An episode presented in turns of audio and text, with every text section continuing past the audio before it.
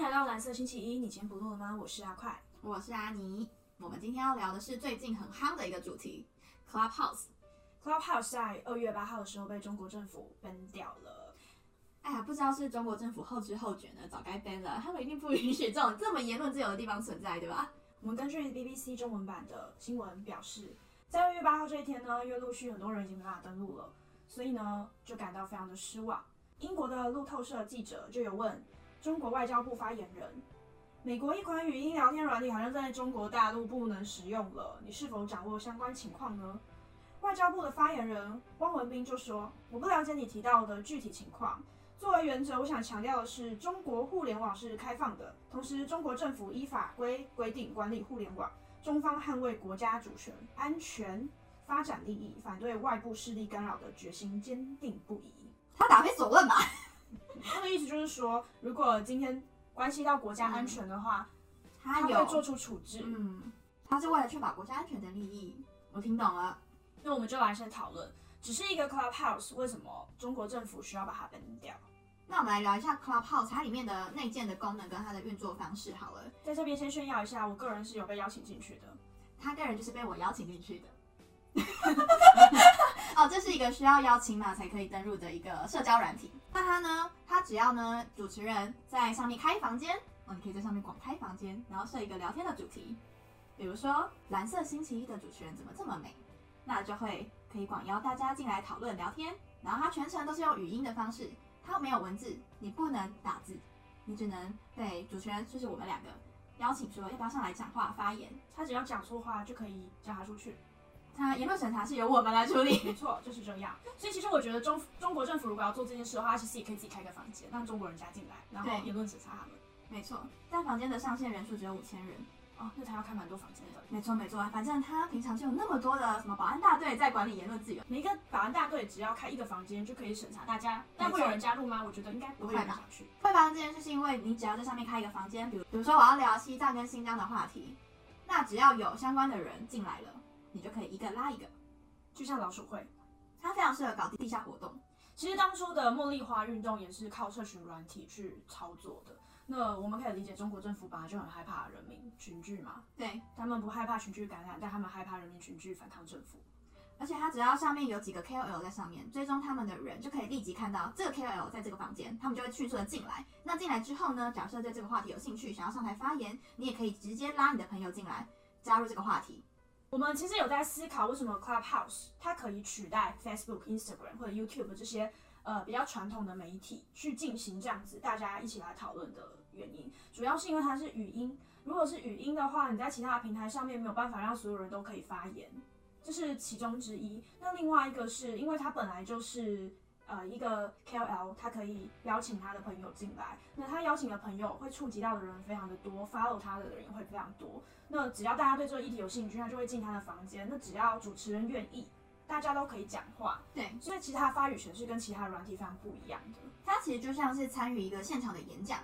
然后你只要举手发言，主持人愿意让你，比如说讲个两分钟，你就可以。那会发生这件事，其实是因为像是台湾的 podcast 百灵果。他们就有邀新疆的人来说他们的经验，另外还有一个台湾人也在上面开了一个房间，叫做两岸青年大乱聊。那其实呢 Clubhouse 它是以语言为主，那只要是讲中文的人基本上都可以加入这个话题，没有任何的隔阂，不管是港澳台或是中国内陆亦或是海外华人都可以轻松无障碍的参与聊天。当然如果你的母语不是华文的话，你也可以因为学习华文而加入这样子的讨论。这主要是一个很好的语言上只要共同就可以交流的平台，你不需要还要找到当事人，因为它只需要靠网络串联。嗯，就是因为这是一个语音平台，你只要讲中文就可以无障碍在上面聊天，所以我觉得这是一个很难得的机会，可以让两岸两岸的人快速交流。经过 Clubhouse 很多次的交流之后，中国人很多人会在里面收听，那也有部分的中国人认为说这是一个敏感的政治议题。那同时呢，他认为里面充斥着假新闻。我们今天就来讨论一下关于假新闻这样子的想法是怎么来的。他不外乎就是觉得新疆人在上面爆太多料了，他觉得上面新疆人说的切身经验都是假新闻，因为跟他的想法跟他的经验不符合。那我们来讨论一下关于这经验不符合的可能性有哪一些，像是中国政府他提供的资料，他提供的新闻可能是中国人民如果没有在海外接收到其他讯息的话是最大宗的新闻来源，也是它的资讯来源。那我们同样身为在台湾的人民来说，我们接收到的讯息都是台湾媒体或者是外媒会给的资讯，我们接触到中国给的资讯也是相对比较少的。对，那我们会认为中国给的一定是假新闻，因为我们在统整大量资料的时候，会以多数的资料去做比对来决定它的真假性。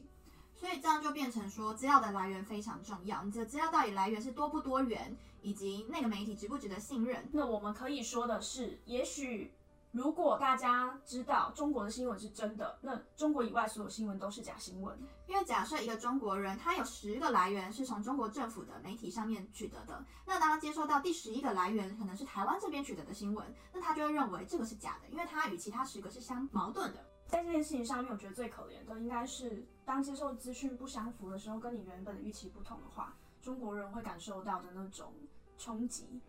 假设他还是、嗯接受中国政府的想法，那他就会一个人去面对全世界，去反抗全世界。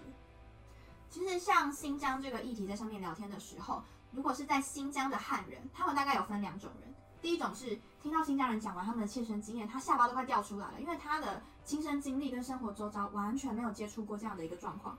他觉得非常震惊。那第二种人就是他觉得你绝对在说谎，因为他完全没看过你讲的事情，怎么可能会有这样的事情发生呢？因为他要求眼见为凭。对，但是其实我们之前说谎的集数就讨论过这个议题。呃，其实在这个平台上面呢，我认为说谎的可能性较低，因为毕竟我们互相不认识，我们也没有任何商业利益的考量或是个人利益的冲突，在上面说谎并没有太大的诱因。我们必须讨论的事情是，如果今天一个新疆人在上面，他要讨论他的自身经验，那他今天要做一个说谎这件事情，就是他要骗大家，要把这个新闻散布出去，那他的目的是什么？如果他今天的目的对他没有利，他如果说的这些反而会被审查，那为什么他要做这样的事？所以我觉得这是很值得思考的问题，就是如果今天你认为这个新闻是假的，那你觉得得利者是什么？那他得利的目的是什么？他的动机是什么？如果没有办法在一个符合逻辑的情况下去探讨这个最后的结果，那我们很难去判定他说的是假。我们总归一句，中国政府今天会把这个软体禁止使用，主要有两个原因。第一个就是群体如果有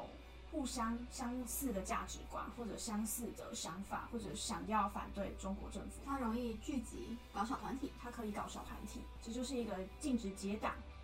的行为。